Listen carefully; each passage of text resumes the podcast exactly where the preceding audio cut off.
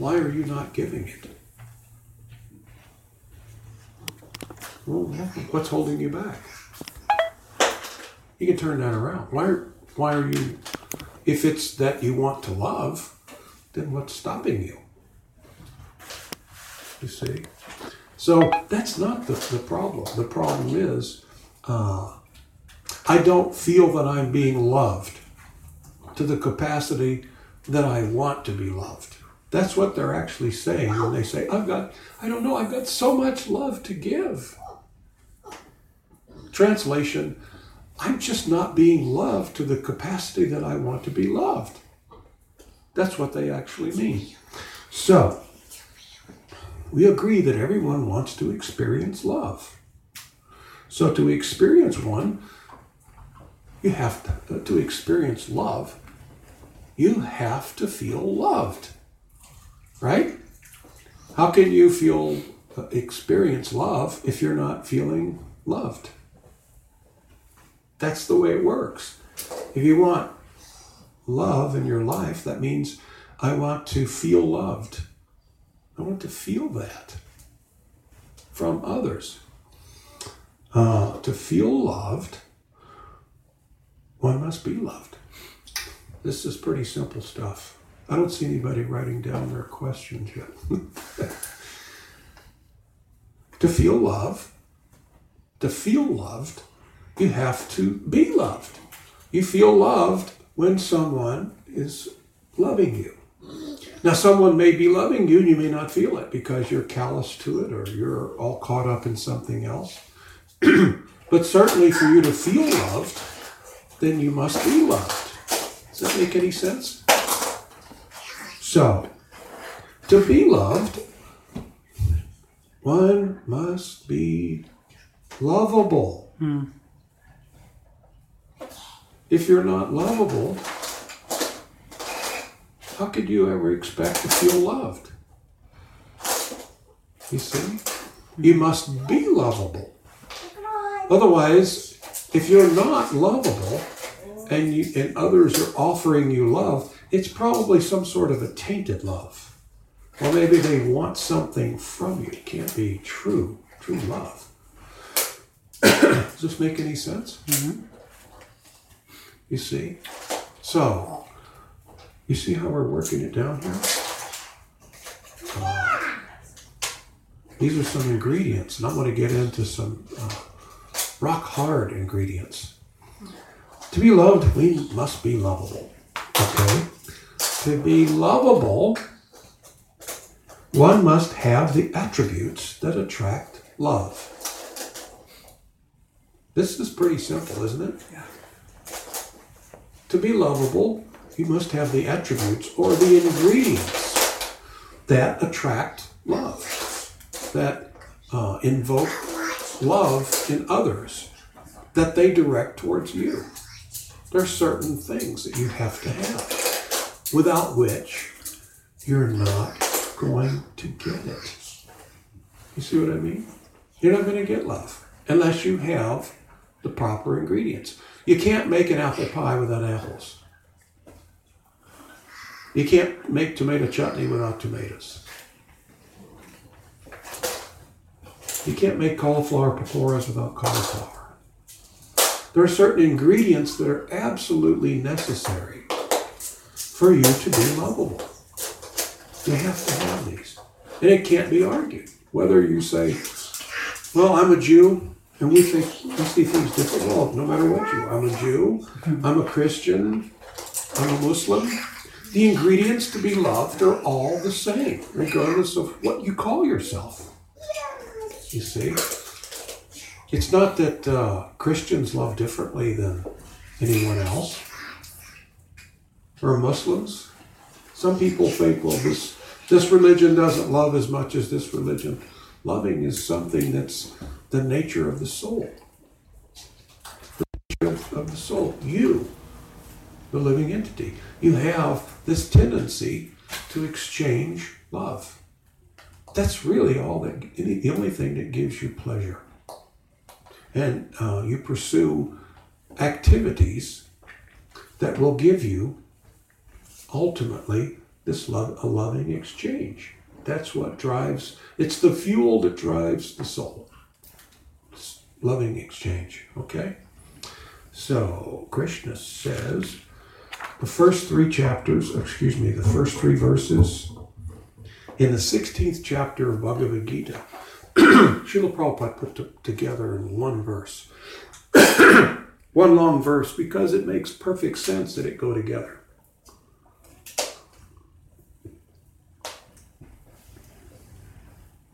Mm, what kind of tea is that? Is that ginger? Lemon ginger. Yeah, very nice. Perfect thing. So, um, Krishna is saying this. He's giving you the ingredients necessary to be lovable.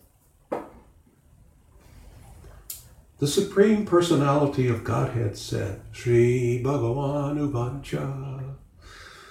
Krishna says, fearlessness, purification of one, one's existence, cultivation of spiritual knowledge, charity, self control, performance of sacrifice, study of the Vedas, austerity, simplicity, nonviolence, truthfulness, freedom from anger, renunciation, tranquility, aversion to fault finding, compassion for all living entities, freedom from covetousness, gentleness, modesty, steady determination, vigor, forgiveness, fortitude, cleanliness, and freedom from envy and from passion for honor. These transcendental qualities, O scion of Bharata, belong to godly men endowed with divine nature. So let's go through these one at a time. Fearlessness. Isn't it easier to love someone who is uh, fearless? Somebody who's fearless. They seem like a shelter. If someone is fearful, how can you run to them if you're in great difficulty? If uh, if you're drowning, you need to find someone who's not drowning. If you need a little protection or someone to maybe help you through a difficult time that you're in. Right? If you're having if you feel like your life is just falling apart, oh God, I just have to talk to someone. And you go to somebody, can we talk? Oh God, I don't know. What? you haven't found a shelter, have you? If you go to someone, oh my God, my life is going to pieces. Can, have you got a minute to talk to me? And they say, of course. Have no fear. I'm here for you. Wow, don't you, you would feel compassion, love. Oh, thank you. I'm so glad to hear you say that. This, I feel like I can take shelter of you. You see?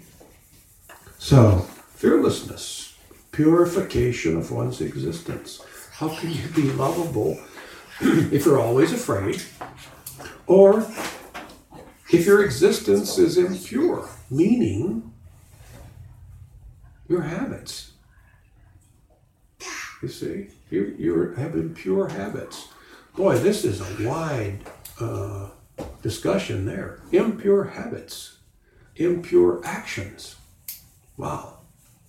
Can you imagine? If you're like me, my mind is racing when I think of what all could that mean? Huh? So, purification of your existence makes you lovable. You're pure. In other words, you're not tainted. You'll give a pure answer. You'll give me pure, heartfelt help when I need it. Not like, well, look, you know, you come to me for help a lot. And so uh, there's strings attached. I'll help you, but you've gotta you gotta wash my car this weekend. You know, every weekend. For a year. Depending on how bad you need me. You see, that's not that's not purified existence. That's not lovable. So you have to purify your existence. You have to live a, a purified life. And then you become lovable. You become attractive. people who are purified, fearless and purified, they become attractive. They become lovable. Cultivation of spiritual knowledge. My dear sir, I, I need your advice. I need your help. You know, what do you think God wants? Wait a minute. How do you even know there is a God? Why do you believe in that garbage anyway?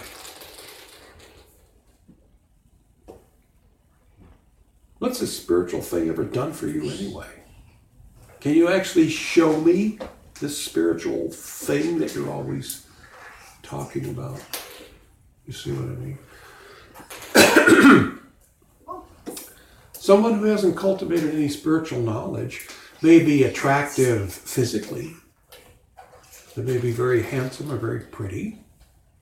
You see, they may be able to uh, entertain you in some way, uh, but they're not fully lovable. They don't have any spiritual knowledge. If you don't have any spiritual knowledge, what kind of knowledge do you have? Material knowledge. Well, there may be some attraction to that, but so anybody can have material knowledge. We all know how to do this or that. There's certain things that we all talents that we bring to the table.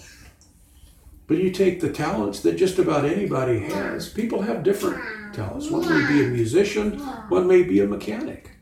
One guy can play a beautiful tune, the other guy can fix your car. You see, some guys can do both. Someone may be a good cook. But if you have material talents plus spiritual knowledge, if you have spiritual knowledge, you can give what? Spiritual advice, spiritual shelter. And I don't mean la di da, put it out to the universe kind of thing. I'm talking about something that really, really works. I can tell you who to direct it to and what to expect in return. See? So, cultivation of spiritual knowledge makes you lovable. Well, maybe not for someone who's demonic. You know, someone who's demoniac may not be attracted to you at all. Just like you, having a spiritual nature, you may not be attracted to someone who's demonic. You see what I mean? Although it seems like even the demons have people that are attracted to them. You know, Eva Braun was in love with Adolf Hitler up to the last minute. You see, even even the demons have people who love them for whatever kind of material reason. So, charity.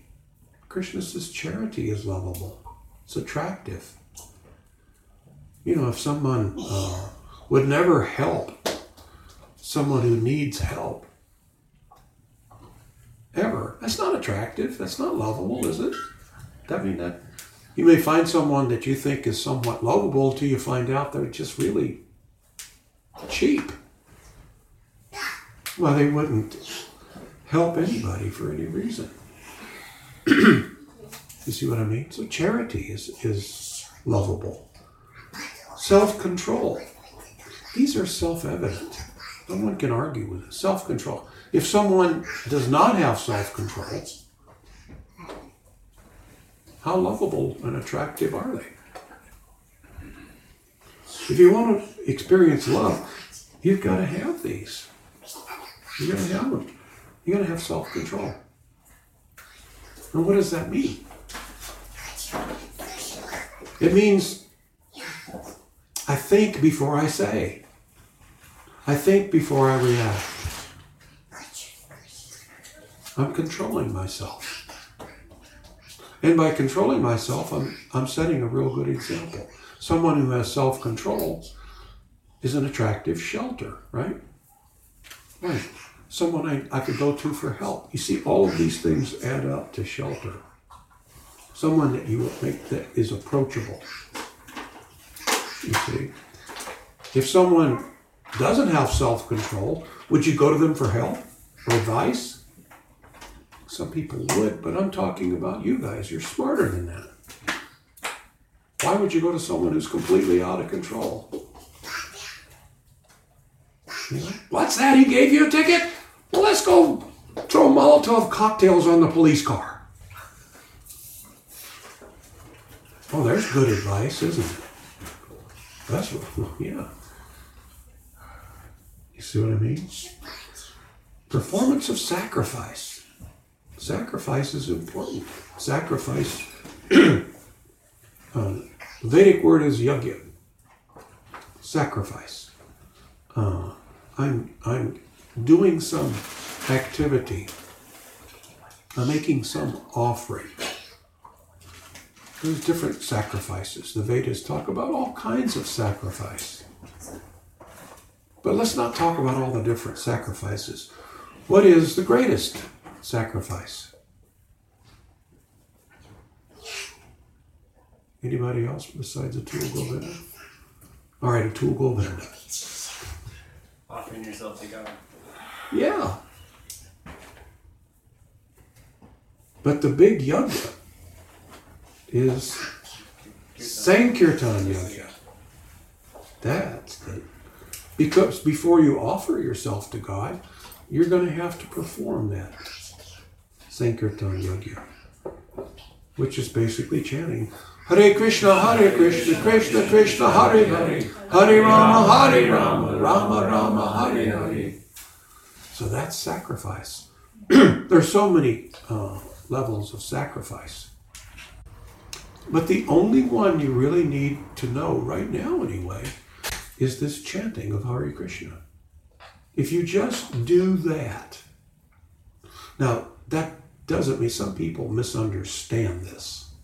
They think, well, all I have to do is chant. That's all I have to do. And that's not according to the previous acharyas or no, that's not all you do. If you make that prayer, my dear Lord, oh energy of Lord, oh Radha, oh Krishna, Radha, I want to serve your Krishna. Oh Krishna, I want to be your servant. Please engage me in your loving devotional service. Now, if that's all I do, without accepting the reward of that prayer, then what have I done? I've, all I'm doing is delaying receiving my medicine. What's the medicine? Service, devotional service. I pray for service, and Krishna says, Oh, okay, here you go. Don't bother me now, Krishna. I'm chanting, I'm asking for service. You know? Someone is chanting Hare Krishna, Hare Krishna, Krishna Krishna, Hare Hare, Hare Ram, Hare Ram, Ram Ram, Hare. Someone comes up and says, Oh, Prabhu, could you help me do some service? Not right now. I'm too busy praying for service. so you pray for service, then you accept it when it comes. You go to the doctor and you ask for some medicine to help you. You got to take your medicine. He says, okay, here you go. So you do the service. I want service. Please engage me, my, uh, my dear Lord, in your loving devotional service. Krishna says, okay, you can do this. Well, I'm not finished praying yet. You see? So, praying for service and doing service. My dear Lord, let me show you, give me some way to show you how much that I love you. And then when he gives that to you, you do it. That completes the, uh, the circle. Study of the Vedas. Yeah, study of the Vedas makes you attractive. Now, it could be any bona fide scripture that you study. If it's bona fide scripture, you can find uh, information there, or you should, on how to be a better lover of God. If it doesn't, if any material that you read, whether it's scripture or not, doesn't help you get closer to becoming a loving servant of God, then it's mundane and useless. And saints would question is it scripture? Scripture uh, describes how you can become a close, loving associate of the Supreme Godhead. Does that make any sense? So it doesn't have to be just the Vedas. The Vedas will do it. Are there others? I don't know. I haven't read them all. I've read the Bible. I've read uh, the vows of the Amida Buddha, some of the Quran, you know. So, are there scriptures out there that will do this? I guess. But I know the Vedas will. You see? Austerity. Austerity is attractive. If somebody is too uh, giving to themselves, they cover themselves with bling. They're always wearing something way fancy, you know, expensive, flashy this and flashy that. That's not so attractive, is it? You know, you, you, you want to ask them, what are you trying to say here? You know, are you trying to, what are you trying to prove? Does that make any sense?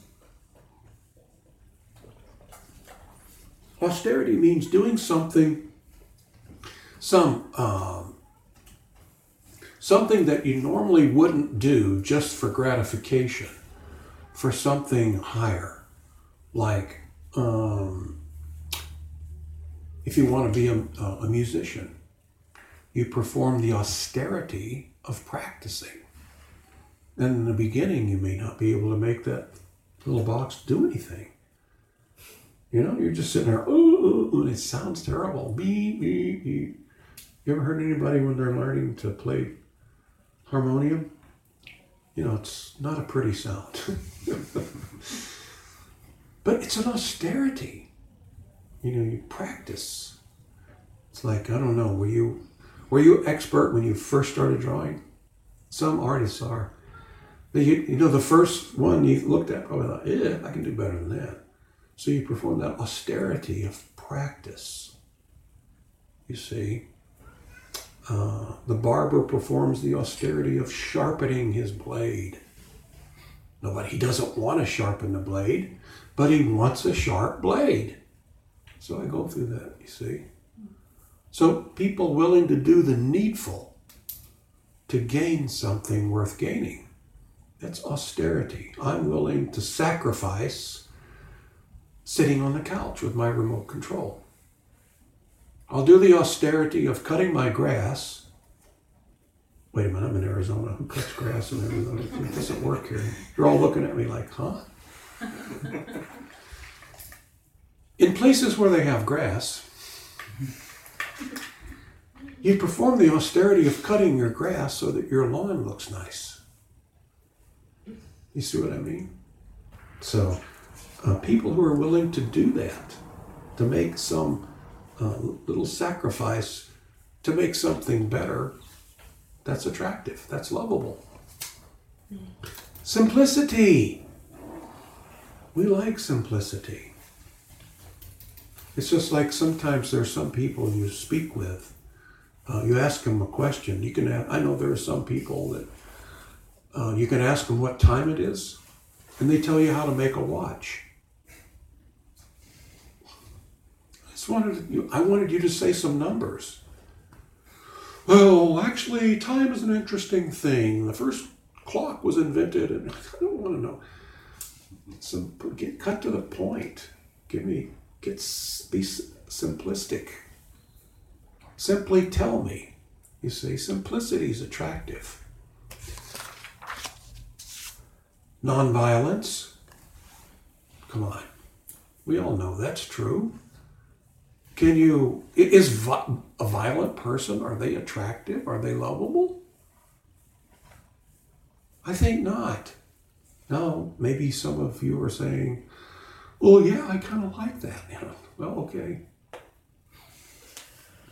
don't know. I don't know what to say.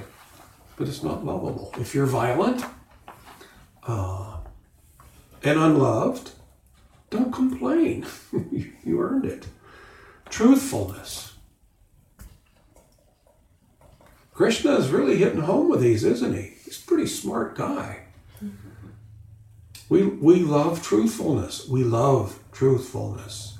We don't love the opposite dishonesty. Being dishonest, that's not an attractive, lovable feature, is it? You know, come on. Renunciation. Oh, wait a minute. Before uh, before I get to that, truthful after truthfulness, you're going to agree with this one for sure. Freedom from anger. Are angry people lovable? Are they a good shelter? Are they attractive? They kind of repel you. You walk up to someone, oh, I can see you're upset. you know, just when you're angry and you're yelling at somebody, they're only going to hear wah, wah, wah, wah, wah, wah. Because they're thinking, are you going to hit me? Are you, are you going to get violent? Anger, violence, they kind of go like, like that. Renunciation. People who aren't attached. Renunciation is very attractive. People who are just attached to this and that uh, are less attractive. Renunciation. It's one of uh, Krishna's qualities. It's an opulence. It's one of the six opulences of Bhagawan. Renunciation. I'm not attached. You see? That can be a difficult one for some people to understand. Well, how can you, how, what's attractive about being renounced? But someone who is renounced, there's a certain attraction because they're not attached. You see? Makes them more level headed, equipoised when they're not attached. That doesn't mean they're not loving. Doesn't mean that they may not be attached to your association, but they're not attached to their possessions. You can take everything away that they own, and they're still going to be the very same person. As a matter of fact, they may even be happier. I was getting a little distracted. Krishna took it all away. Now I just have Krishna. Now you may think, oh, I couldn't do that. But if you see someone like that, that's very nice, isn't it? They're a good shelter. Um, tranquility. That's lovable. People like tranquility. If I'm feeling distress and you're tranquil, you're approachable, you're attractive. Why, I love that about you. Tranquil. Peace. Peaceful. Tranquil people make you feel good. People that make you feel good are lovable. The tranquility uh, rubs off, just like anger. You see, distress. If I'm distressed, I can make, kind of make you feel distressed. But if I remain tranquil, you see how that works? Yeah. Aversion to fault finding. Come on. We know that's true. How can you go be in love with someone who's just always finding fault with you? Somebody who doesn't find fault, that doesn't mean we overlook uh, obvious things that need to be tidied up a little bit. If I did, I wouldn't be truthful. You see? But if I'm uh, pointing out a fault you may have with love to try to help you overcome it, that's not fault finding. Prabhupada says that to call a thief a thief is not to find fault. Doesn't mean you're fault finding. I'm just telling you, you know, he's a thief, just so you know. He's a good guy, we all love him, but he's a thief. So keep your hands in your pockets when he's around, you know. Don't lay your phone down around that guy. Um, compassion for all living entities. That's lovable, isn't it? Not just the human beings, all living entities. Not just human beings and the ones that are warm and fuzzy and jump in your lap and, and let you scratch them. No, all living entities. Freedom from covetousness. Somebody who's always yearning and wanting and covet. You know, I want what you have. And, you know, I'd sure like to have a car like Krishna Nam's. Gee whiz, I'd like to have this. I'd like to be able to paint like Jesse. You know. No, no, come on. Uh, gentleness. These are lovable uh, qualities, aren't they? Gentleness. A gentleman. A gentle lady. If you're not, and you're feeling unloved, then we need to talk. You need to read Bhagavad Gita. Modesty. These things go without saying, don't they? Yes, modesty is attractive. It's a very attractive feature that someone can have. Steady determination. People who are like flags, you know, a flag will, if an easterly wind comes, it'll blow this way. If a westerly wind comes, it'll blow that way. You see what I mean? Steady determination. Someone who comes up with an idea and makes it happen rather than, ah, you know, okay.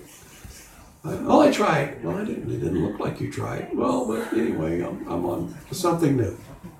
You see, steady determination, steadfast determination, vigor. It goes with determination. You do something with vigor, not kind of, you know. Chaitanya uh, Leela's kirtan was had vigor, you know. It wasn't like Hare Krishna, Hare Krishna, Krishna, That was vigorous, and then it was it made it inspiring. You see, if someone cooks, cook with vigor, food tastes better, rather than eh, eh. See what I mean? Forgiveness if you're not a forgiving person, don't expect to be loved. Fortitude. That goes along with um, uh, steady determination. Fortitude. Solid. You know? Solid. Dependable. Cleanliness Clean people are more lovable than dirty people. How can anybody argue that? You want to be loved? Stay clean.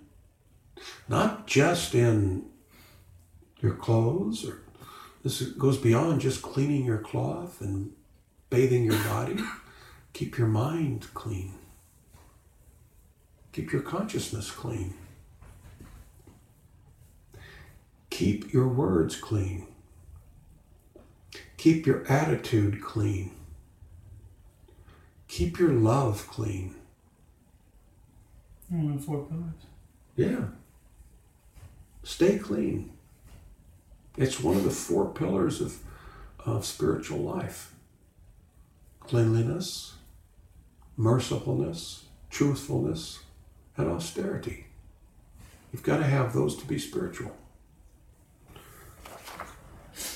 freedom from envy and from the passion for honor. Don't envy people. Do you believe in karma? Does everybody here believe in karma? Mm-hmm. Then you are getting what you deserve. If you don't believe in karma, you can feel, well, he's got what I, I should have what he has. You see? So, like, yeah, I believe in karma, but I think that guy's got something that I should have. Well, then, no, you don't. You don't understand karma. Karma is you get what you, it's an equivalent reaction for your action. You see? So don't envy. You want better? Do better. It's very simple. Oh, and passion for honor. Don't go around demanding respect. Don't expect respect. You see? It's kind of a nice way of saying get over yourself. Go around giving respect. Don't expect any. And therefore, if you get a little bit, then you think, oh, this is very nice, very kind of you. Don't feel that you deserve respect. Why do you deserve, deserve respect? Hmm. Why? Because I'm so great. Because I'm so great. I'm the president of my fan club. You see? Again, karma, if you deserve respect, then don't you think you'd be getting respect? Deserve respect means I've been, I'm a respect, I respect people without asking for any. You give respect, then respect will come. You see? If you're renounced, you don't really, you're not looking for respect. You don't know what to do with it. The renounced person doesn't know what to do with praise or respect. We accept it. Someone may say, "Oh, you, but you should go up here in front." All right. Well, I don't demand that, but thank you very much. I see you're trying to offer some respect. I'll accept it. You see. But if you're demanding, hey, you're not showing me proper respect. I ought to be up there in front. Well, that's stinky, isn't it? That's, you see someone like that? It's like, whoa, not lovable. Krishna says these are the transcendental qualities, O son of Bharata, Arjun, that belong to godly men endowed with divine nature. So, questions? Hmm. I went on a little bit longer than 30 minutes, but that's too bad.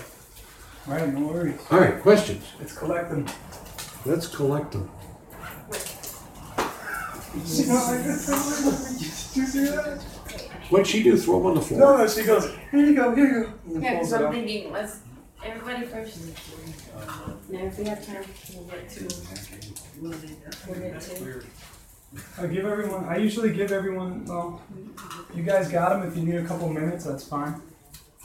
Just throw them in the bucket after you're done. Oh, he got two papers. Oh. All right. Questions. Wow. Anyone else? Oh, oh, oh. I think the two might have a few there, but I, I think he does. might want to fold those up. And All right, let's see what do we have here. Questions. Like two questions. Uh, three. Are these No, just ran anonymous out. Yes. questions? All right.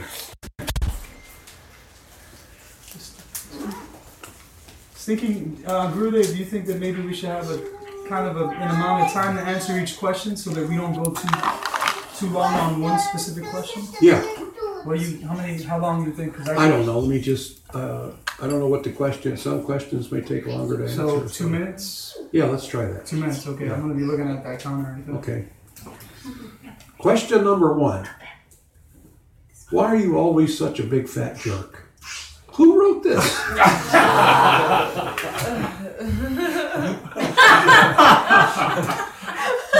It's anonymous, right? Wow. No. Dun, dun. He's just joking. Is shame is shame God's judgment or self-judgment and refusal of transcendental unconditional love? Is that yours? You can't. Did I say that right? Yeah, it was. That's kind of. Is shame God's judgment? Uh, shame is really your assessment, your self assessment. You see? In other words, uh, I shouldn't have done that. I'm better than that. I feel some shame because I didn't live up to my personal expectation of myself. Now, I may blame that on him or someone else. You see, because I feel shame and it's your fault. But it's really just uh, within my heart. I know I didn't live up to my own standard. And I may try to rationalize and say, well, that, whatever. I may try to rationalize my way out of it. But it hits. I'm, I'm, I'm, uh, I f- you feel ashamed. I shouldn't have said that. I shouldn't have done that. That answer your question? All right. This is fun. I like this. Question number two. Somebody wrote this one upside down. How did you do that?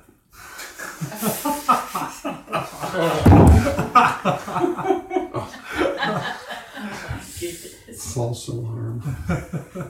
I meant to do that. Can one act affectionately towards impersonal Brahman? Um, it's just like, how can we be affectionate with uh, the light? God, you're beautiful. God, you're bright. I'm running out of stuff here. You're so illuminating. You're, You light up my day. you light up my day. Yeah, you light it. you know, you see what I mean? So the impersonal Brahman, um, it, it's not a place for affection. Like nirvana. Nirvana is the opposite of the impersonal Brahman. Uh, the Brahm Jyoti, the impersonal Brahman is Brahm Jyoti. The Brahm Jyoti is this is the outer covering of the spiritual world.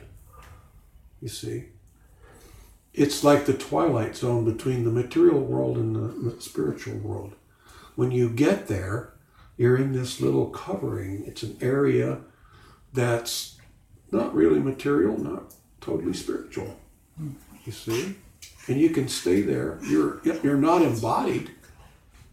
You see, so you can stay there forever if you want to in the light. But you don't go, and if you study the Mayavadi philosophy, they don't say you'll feel love. You don't go to the Brahmjoti, the impersonal Brahman, to love or be loved. Nobody, it, that's not what they say. They don't, the Mayavadis don't say that. They say it's liberation. You'll feel shanti. You'll feel peace. And you will. You'll be peaceful. It's not a lie. It's there and you can go there. And you can stay there. Until you want affection. what is there? If I'm in the light and you're in the light, and we're not bo- and- and we're not embodied, huh? We're more part of the light.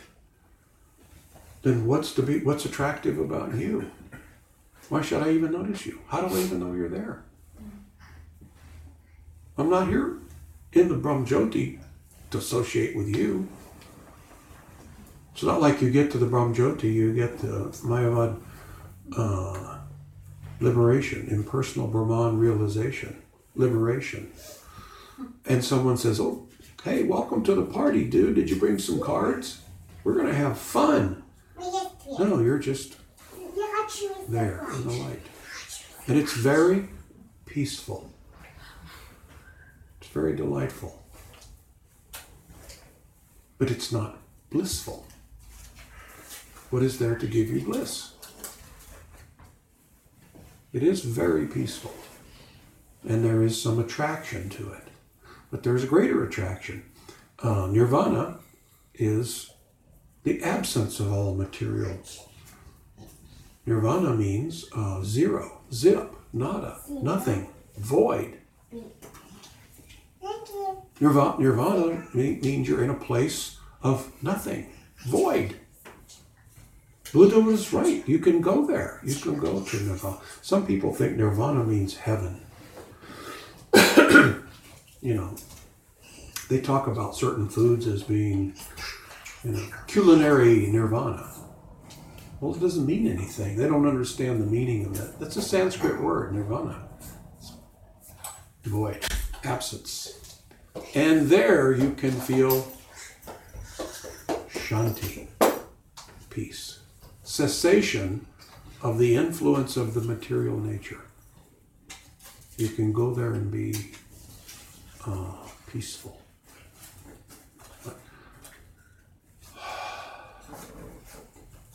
A sigh of relief. But what about affection?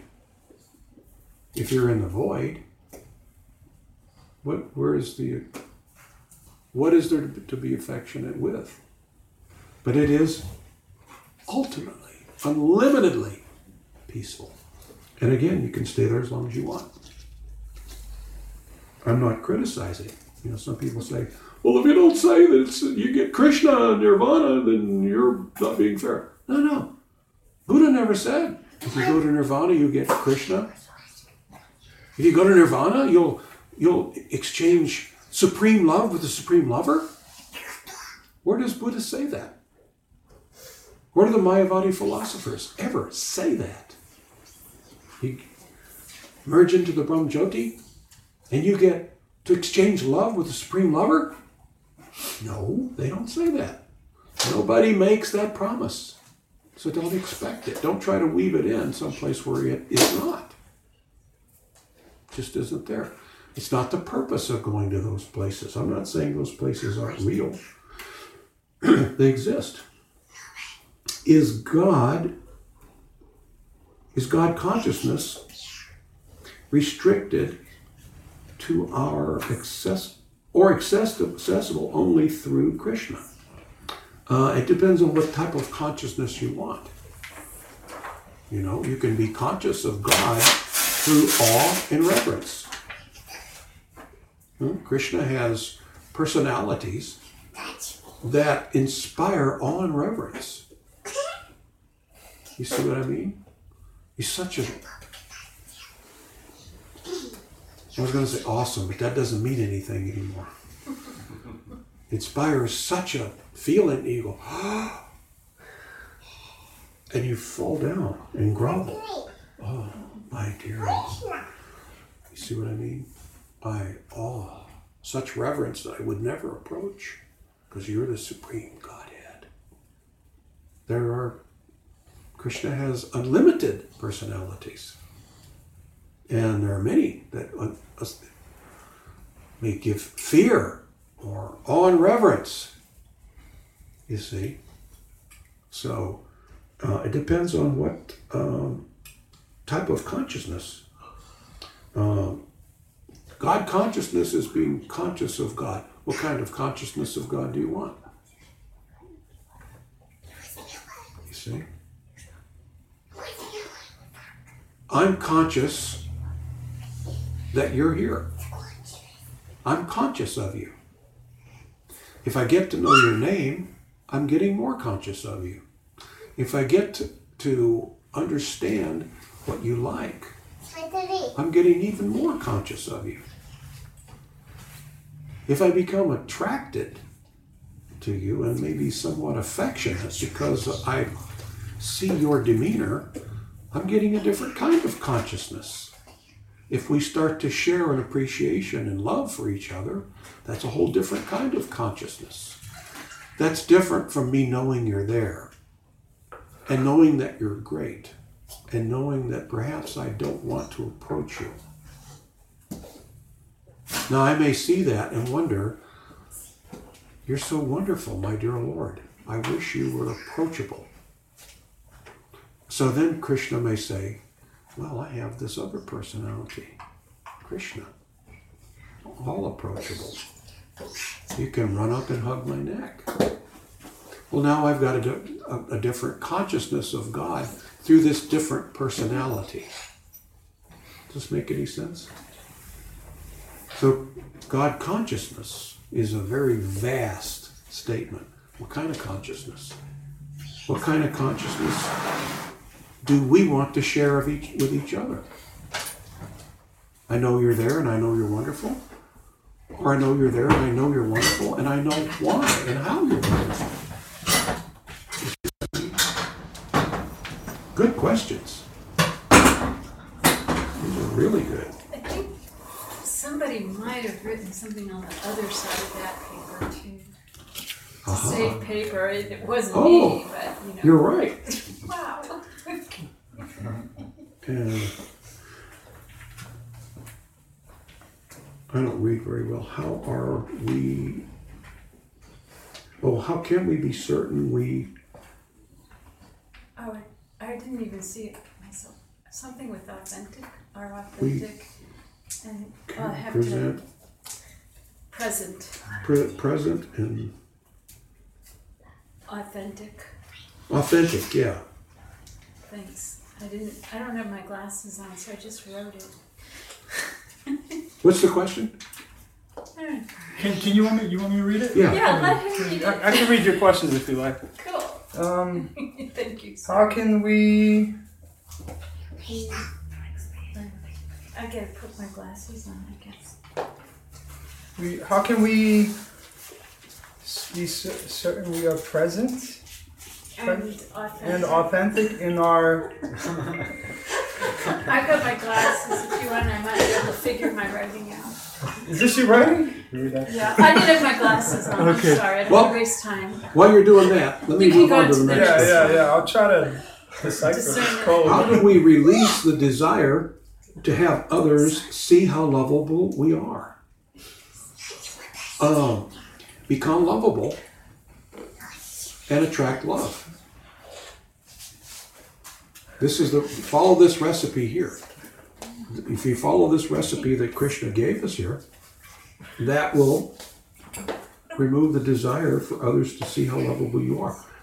If you're lovable, you are lovable. Period. Exclamation point. You see? I can't walk around feeling that I'm lovable and, and damn it, I want you to see it. What's wrong with that guy. He doesn't know how lovable I am. Don't tell me I'm not lovable. Idiot. Moron. Tell me I'm not lovable. I know I'm lovable. And you agree, don't you? No. See what I mean? No. I mean, you either you are or you're not. You you have a an apple pie and it doesn't have any apples in it. And you want me to say, "Hey, nice apple pie." No. This is a, this is a very good question. All of these are fantastic. Uh, release the desire to have others see how lovable we are. Think about it. For me to release that desire, uh, I need to focus really on am I lovable?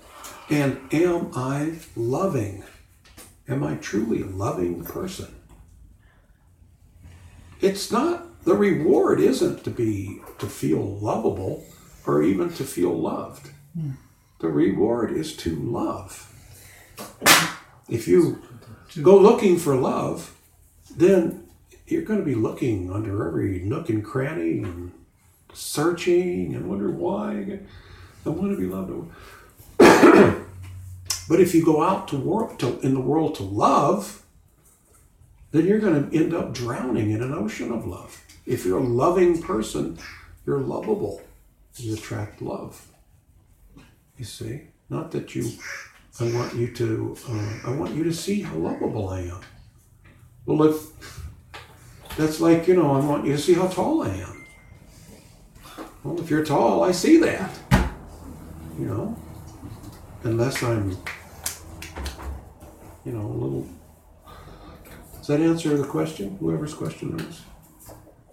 Great questions. All right, where are we here now?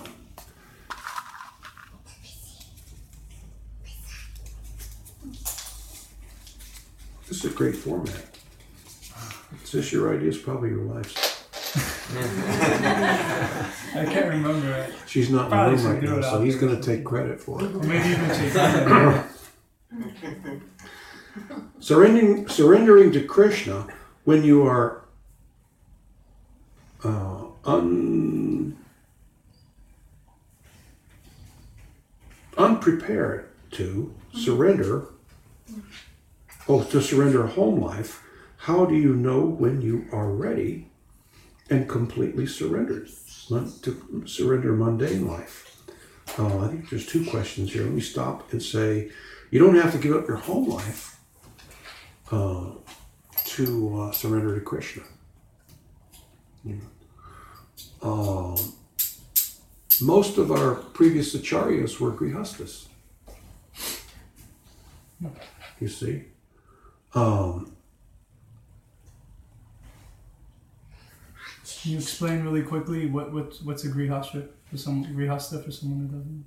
yeah, grihasta, uh, householder, married person, husband, wife, children, or could be single parent with children. You know, um, completely surrender. How do we give up our mundane life?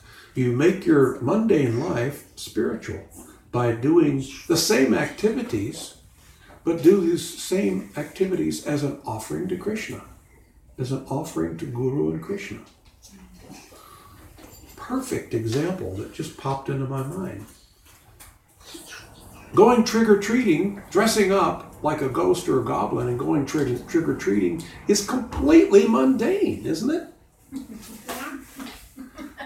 But dressing up like a ghost or goblin and going out and distributing Krishna's books is completely devotional, spiritual activity. The dressing up is the same, isn't it? I know some nutcases that dressed up last last night like ghosts and goblins and went out distributed books. Are they in the room? They're in the room. Or the ghosts and goblins The room is full of them. Pretty If it- that- if you cook, if you're cooking food That was fun. for your own enjoyment, that's totally mundane. If you're cooking food for Krishna's enjoyment, that's completely spiritual. If I if I'm painting and I'm painting for Krishna's enjoyment as an offering to Guru and Krishna, that's completely devotional service.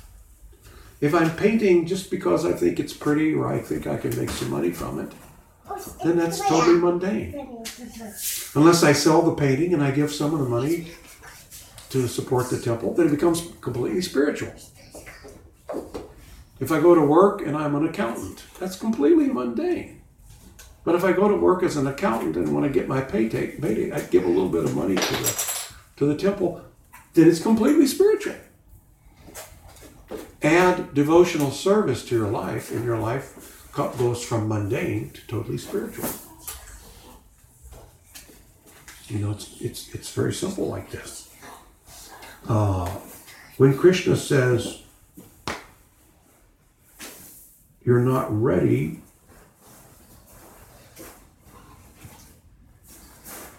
Can you help you?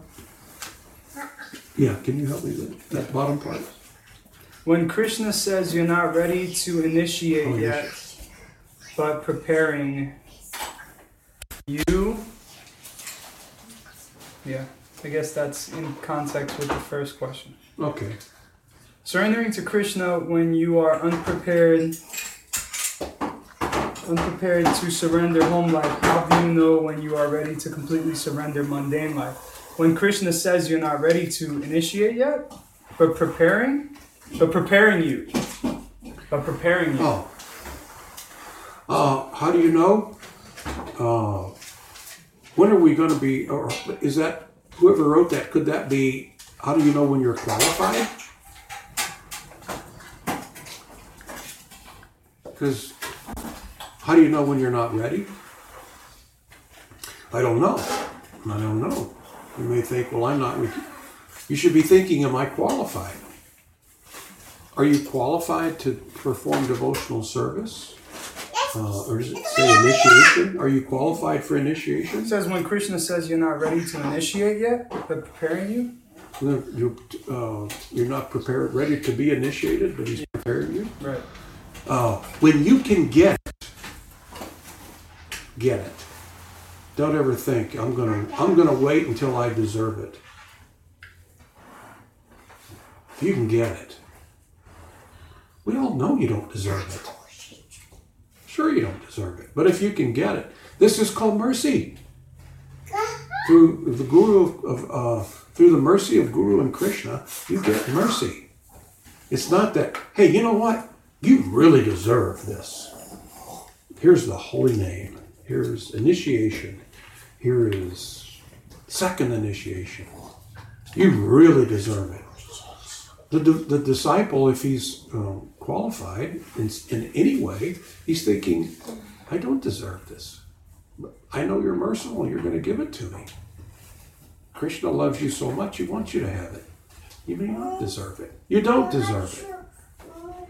But through accepting this devotional service, even though you don't deserve it, you become purified. You'll never feel that you're deserving, although everyone may feel that you are. Even the guru may feel you are completely deserving, but you don't feel that you are. That's called humility. Out of your humility, you may not feel, yes, I deserve this. You better believe I deserve it. Well, that means you don't deserve it. You see what I mean? Don't tell me I'm not humble. You see what I mean? The thing that makes me mad is nobody ever recognizes just how damn humble I am. wow, that inspires respect, doesn't it? So, uh, you can go ahead and serve out, and we can continue. Do you want me to read this question? Yeah, yeah, read it. Okay. But you can serve out, and we'll talk while people are. Okay. Somebody wrote it. I don't know who, but somebody did. um, maybe Krishna did. Could be. How are we certain we are how are we certain we are present and authentic in and or out of Krishna awareness? Does that make sense? No. How I'll try again. I'm wrapping my own brain around my own question. how are we certain we are present? Because I just let these things intuit through. How are we present? How are we certain we are present? You know, I guess in our true self or higher self, if you're in that terminology, you know, as opposed to just being material and authentic.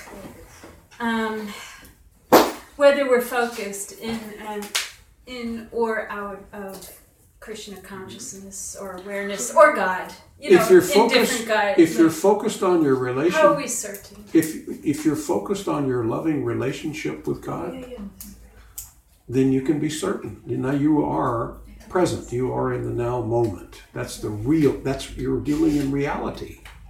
If you're thinking anything else, you're an illusion. Because you, the soul, are nothing but a loving, affectionate associate of Krishna. even if you're in um, your material world um, as well as spiritual world being attacked Attacked. demonically or for whatever reason you know like karma karma you know like if that's a part of um, Oh, you mean like uh, you're receiving bad things that are happening to you? Mm-hmm, mm-hmm. Yeah, sure. just karma and being present with spiritual presence sim- simultaneously Yeah, I mean, you may. it does A, a coexist devotee of Krishna may have the karma that they may get cancer. Mm-hmm. Well, just because I'm knowing that I'm Krishna's eternal part and parcel and like I'm his eternal loving uh, servant, doesn't mean I'm not going to get cancer. karma is still Or maybe Krishna is only giving me cancer instead of 10 million more births. You know? I mean, we, we just don't understand this, the nature of this, this world we in we're in is the depth of the sinfulness. We don't get it.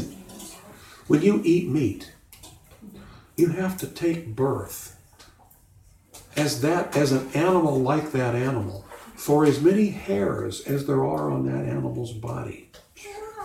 You see, That's not it's fun. not just a naughty thing. Mm. It's not like, oh, naughty you. This is horrible stuff. It's proven that way or Oh, yeah. that way in the Bible. Yeah. How could it, as you as your consciousness evolves spiritually, you you realize, how could it not be? Yeah, killing another sentient being. Just just for my tongue? But then there's the circle of life with the animal aspect, and you know, is there forgiveness with that? But uh, obviously, you want to raise to How is there forgiveness? Yeah. How is there? What is this circle? Well, when there's awareness, you know, like you know, all right, I'm I'm aware that I'm eating you. you know, there's different cultures. Let's say the native culture that does a huge communication and prayer with an animal before they take its life, you know, and, and consume it in That tradition. doesn't release any Like they karma. must get permission. Yeah. What's that? Like they ask What if they permission just stuck? Yeah, they actually could. Well, this is what I, Yeah. you know, heard about. You know, um, How does that? that rela- there's how does that? communicate. They really treat the How as a does that- special relationship. How does that you know. mitigate karma? Yeah, I'm just saying that. I guess on a side note. You know, If, if I'm addendum. asking you to forgive me Yeah. as I put the knife to your throat, Mm-hmm. I mean, really, put yourself in that. Yeah. I'm asking you to forgive me, but I really need to kill you. Or some say that. Then I promise that I'll eat all of your flesh, mm-hmm. and I'll use your skin for clothing, mm-hmm. and we'll use your bones for different things, and every part of you we'll use. Mm-hmm. So, and I'm doing this because I don't want. Now, actually, there is a Vedic, there is a Vedic prayer that you can say when you kill the animal, and that is basically, please forgive me. In my next life, you will kill me. Right, right. You want that? It's an interesting perspective. Yeah. It's So- an interesting perspective. Let's. I'm not disagreeing with No. you. I don't feel comfortable And I with that. I appreciate. But oh, I've heard say the offering that you know that animals will offer themselves in, in a spiritual, you know, and there's a real connection with the nature, you know, that world. But that's no, the animals. perspective. The animals you know. don't offer themselves. Yeah. You've got to chase them down. Yeah. I, I, I mean, I, you- I'm not disagreeing. It's not I'm just easy. Saying, Like the Indians used to dress up like uh, they they put on a buffalo head and a buffalo robe, and they would act like. Right, right. Right. It's not like the buffalo saw the Indian coming and said, "Hey, shoot me." yeah, it's, come on. So I heard this story during the pipeline being, um, you know, being fought to, you know, not have the pipeline go through North Dakota, you know, these regions, and um, that there was so much ceremony and so much prayer that actually the buffalo came and surrounded the camps and the people. I mean, I'm just saying, you know, in one account, They might have been curious, yeah. like what the heck is going on, but that doesn't mean they're there. Hey, please kill me. No, I'm not saying you know. that either. You know, just So, different incidences of there- perspective. I think. There are I don't know. Oh. I don't want to kill. there are barbarians. Amongst the different levels of barbarians, some of them may seem a little bit more civilized. So, but they're still barbarians. You see, we we can't say. See again, it's because we don't have a personal relationship with the Supreme Godhead that we allow our consciousness to go shotgun. Well, maybe I, maybe I can find it in the rituals of the the, the, the American Indians and the relationship they had with the animal. and How is that going to give you love of Godhead? Were they? Did, did, does anything Well, about? they do. You know, with they call it great spirit or great mystery. Do big prayers, But they're but not everybody. But they're- know, in old ritual times. they're basically pantheistic. They worship the creation, not the creator. They recognize that there is a creator, but they they're pantheists. I don't know that term, but I. That means worshiping the creation and not the creator. They're together with nature, This this can be re- amongst barbarians. There are there may be some civil, civiliz, civilization mm-hmm. amongst the barbarians. Some of them are more civilized than others, but they're still kind of barbaric. There's yeah different perspectives. I'm not disagreeing with you because you know there's like. I'm not saying it's completely Yeah. unreligious mm-hmm. or it's not even a, a prac but you have to realize there are different levels of love there are different levels of love of god there if, if you get very high at all i mean not even really that high but just a tiny bit then you're not gonna see any uh, any usefulness to this uh, pantheistic approach Yes, I, I've You even know? heard people like compare also, eating, you know, just you've probably heard it too, the comparison of eating vegetables, you know, is slaughtering sentient beings too. Not sentient, but you know, feeling beings. you know. unless we offer it to krishna Yeah, but yeah, that's that's see, that's beautiful, and I think that personally, what I've observed is that in respectful native culture where it's deep, you know, not everybody's doing that, um, as well as you know that it's offering to great spirit or great mystery. You know, you were saying we don't really know, you know, great mystery or God or Krishna. I feel in devotion a parallel, you know, with the with the truly spiritual aspects. Yeah. I'm not saying everybody, you know, I'm just saying that in an old, you know, of this continent, this Well- place we live, there was a respect if we're a, if we're con- if we're con- concerned I don't want to overtake the conversation. no I'm if we're sorry. concerned for our uh, specifically if we're very concerned about our destiny Yeah, then we need to focus yeah, yeah. And they focus on Like finding if- the aliveness you in know, creation. Like if I said. want if I know I want to go to Phoenix Mm-hmm. then I need to find out the quickest and best way to get there I hear not just go in any direction that, that looks attractive well let's you like you want to go to Phoenix I hear Bisbee's really nice this time of year let's go there No, I hear what you're saying. Yeah. Well, what's a oh, Bisbee has this beautiful old architecture, and you see what I mean? And I'd say, hey, that sounds great. That sounds like a great place to go. But if steadfast determination is, well, that sounds very nice, and I appreciate that, but it's not Phoenix. I'm going Yeah, to Phoenix. you're saying you're making a choice. Oh, Yeah. What about El Paso on the way? Yeah. I'm sorry, that's not on the way. That's further away. I want to go to Phoenix. You see what I know where I want to go, and I'm going there. I was Thank gonna say, just as a separate side note, there's a pastime in Srimad Bhagavatam where, um, I can't remember the name of the small child, but there's a boy who ends up leaving his body, and his parents are very, very much aggrieved over the entire situation.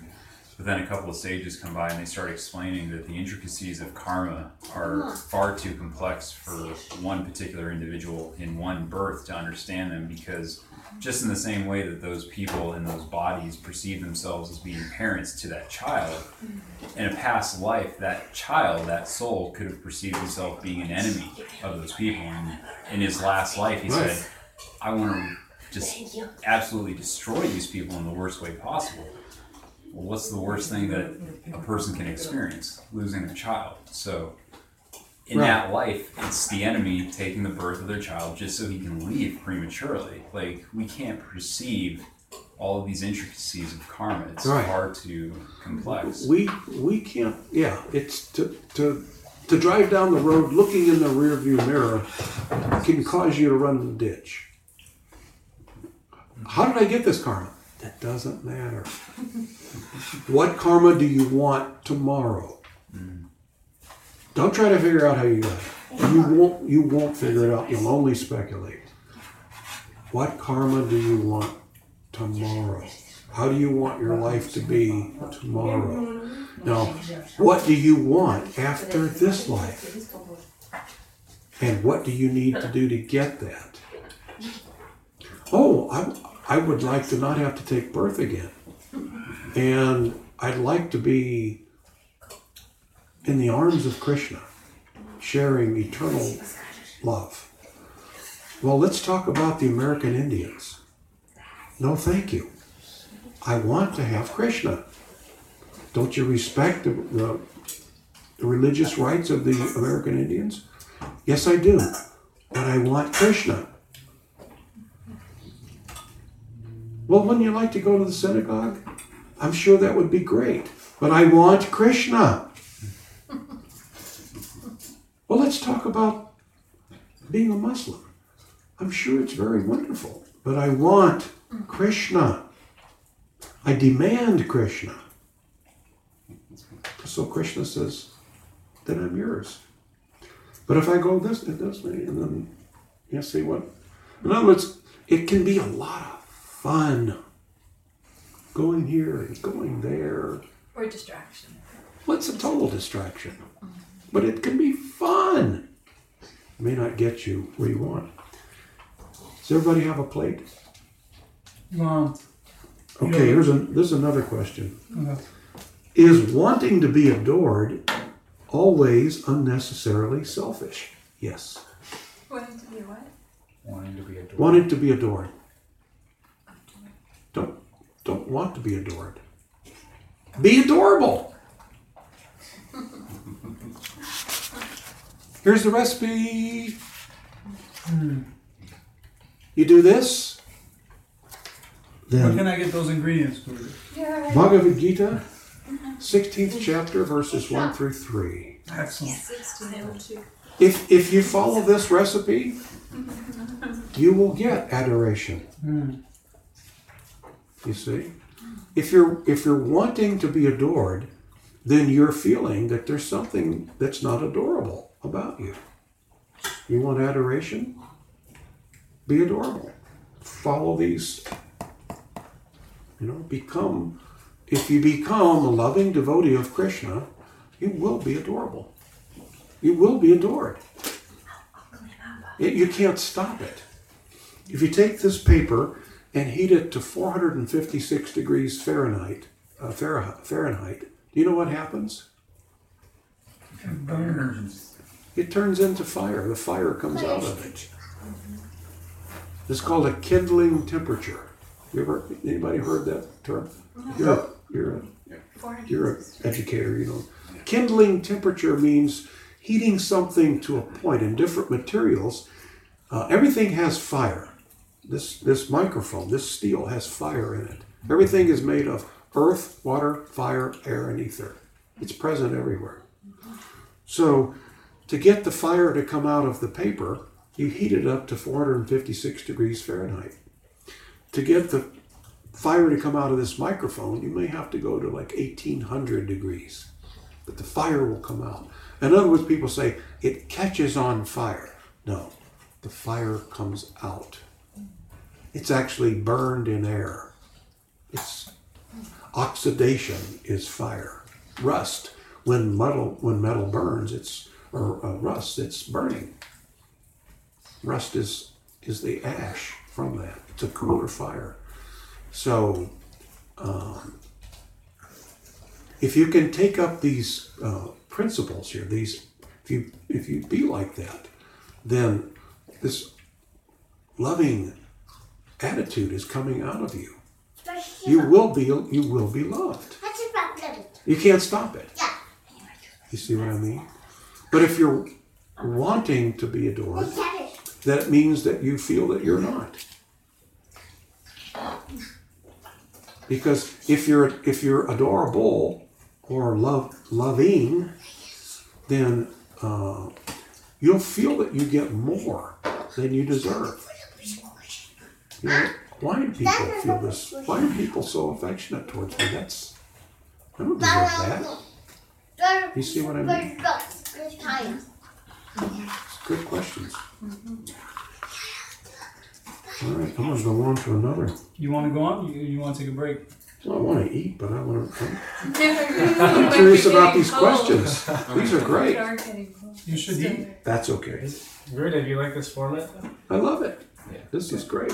I just wish we had more time. There's never enough time. Mm.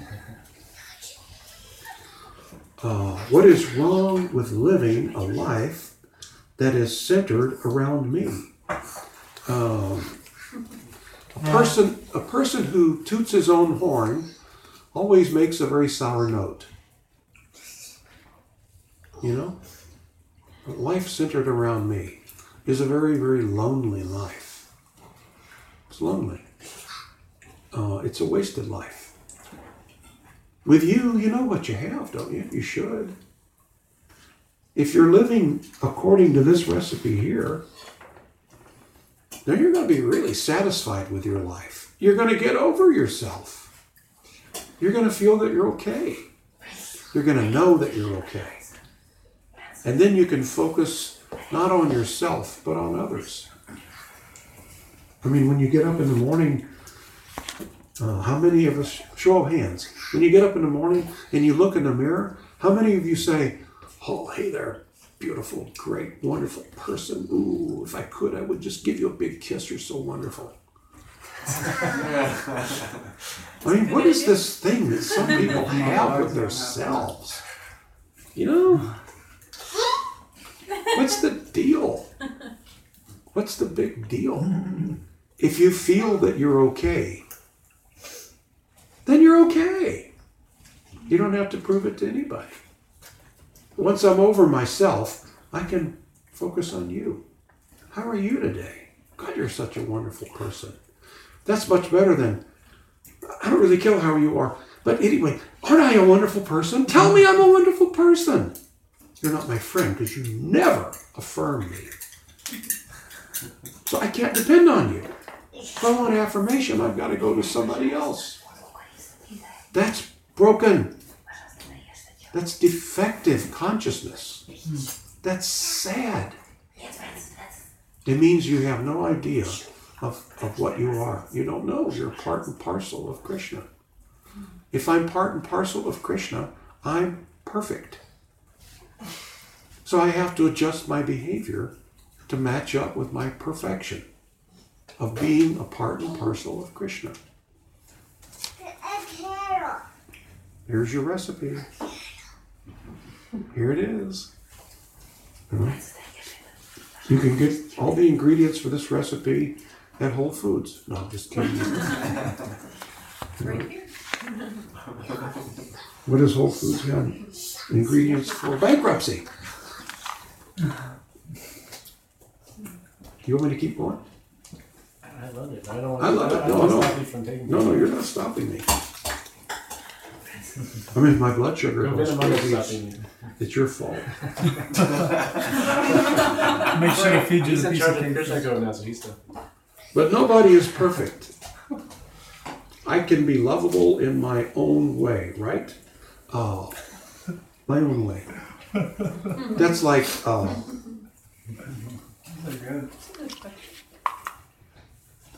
my truth. In my truth, in my world, that's a hundred dollars. Now I know you see a picture of George Washington, and you're thinking it's only a one dollar bill. But my truth, that's your truth.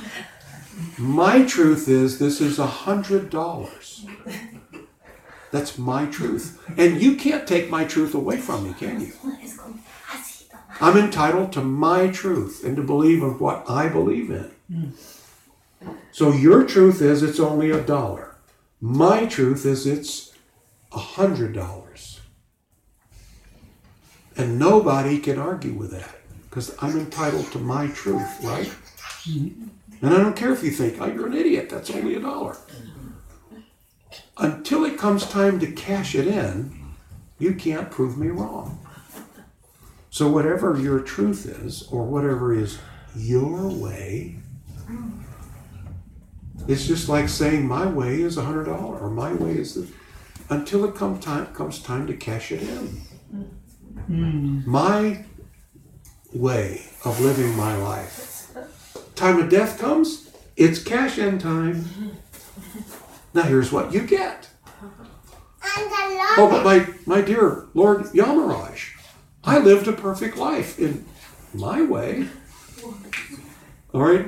But your way is over. Now it's my way. the truth way.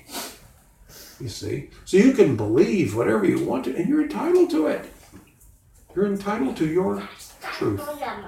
I hear people say that. Well, that's that's your truth. My truth is that, well, okay. Then you can have your truth until it comes time to cash it in. There is, there are absolutes. Now, if you're an atheist and you don't believe there's an absolute cashier, then hey, do whatever you want. Whatever, as they say, whatever floats your boat. Um, nobody's perfect. No, you are perfect. You're part and parcel of Krishna. He's he has no defect. If you're uh, a pure devotee of Krishna, you're perfect. Being uh, self-realization means realizing your perfection. If you're part and parcel of Krishna, how can you have any defects? It's just that your consciousness has become contaminated because you've come in contact with the material nature. If you clear away the uh, contamination in your consciousness, you achieve perfection. Love of Godhead, love of everyone, love of all living entities. No desire for someone to adore you. Because I'm feeling the adoration of Krishna. And I think Krishna can adore me somewhat more than you can. Hmm. You see what I mean? When you're adored in the big leagues, you're not looking for it to be adored by. You see what I mean? If if if Krishna loves me, and he'll prove to you that he loves you, then you don't go go looking around for everyone to love you. You you know that when your consciousness becomes Krishna conscious, you'll love me like he does. And if that never happens, that's okay. I've got him. I have Guru and Krishna. The love of Krishna comes to you through the Guru, the love of the Guru. You see? So you can have that now, so that, and that will uh, take away this desire. This desire. When you get it, it's like if you're desiring. So I'll give you a good, for instance. Look, she's putting her plate down. Look at that. So you no longer have the desire for food, right? You probably had the desire for food when you smell it. And you think, ooh, I smell this nice smell. Now I'm hungry. And start to salivate. Then after eating, satisfaction. You see? Mm. So if you desire to be loved and to be adored, once you get it, the desire is satisfied. You see? You become self-satisfied. Mm. When you get that, feel that love of Guru and Krishna, you feel totally complete.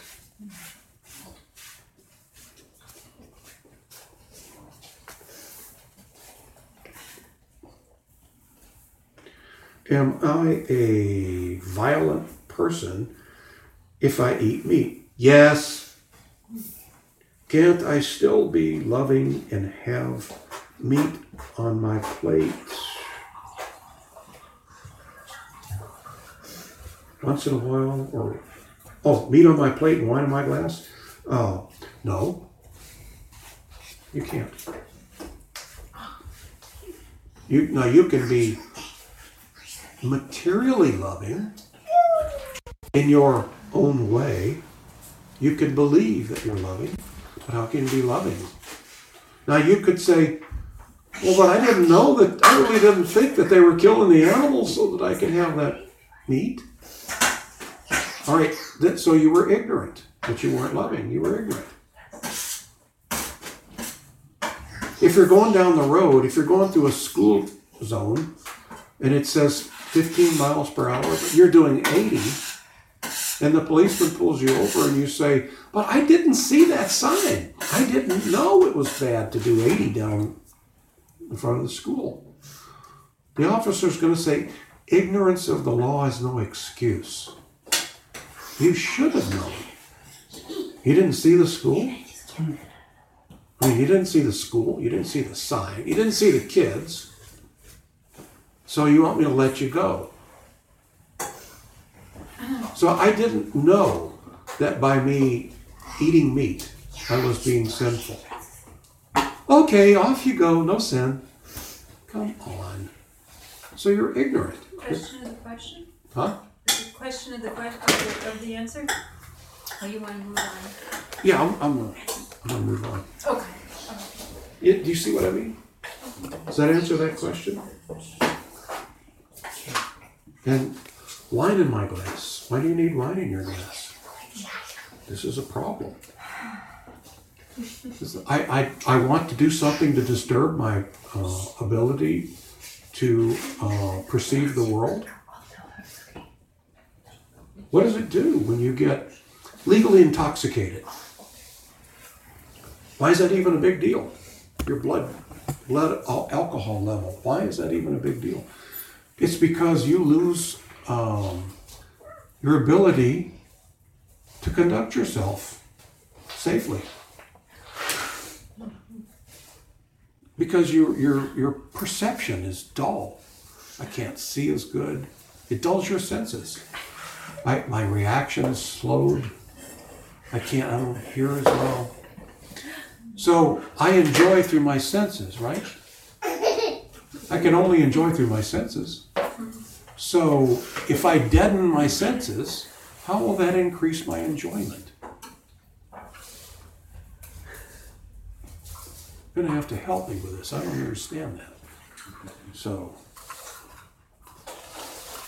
two more. Do we have time? Yeah. Absolutely. Let's do it. Some devotees have, uh, some devotees have done only chanting for service. Why can't we? Who are these devotees that have done only chanting for service?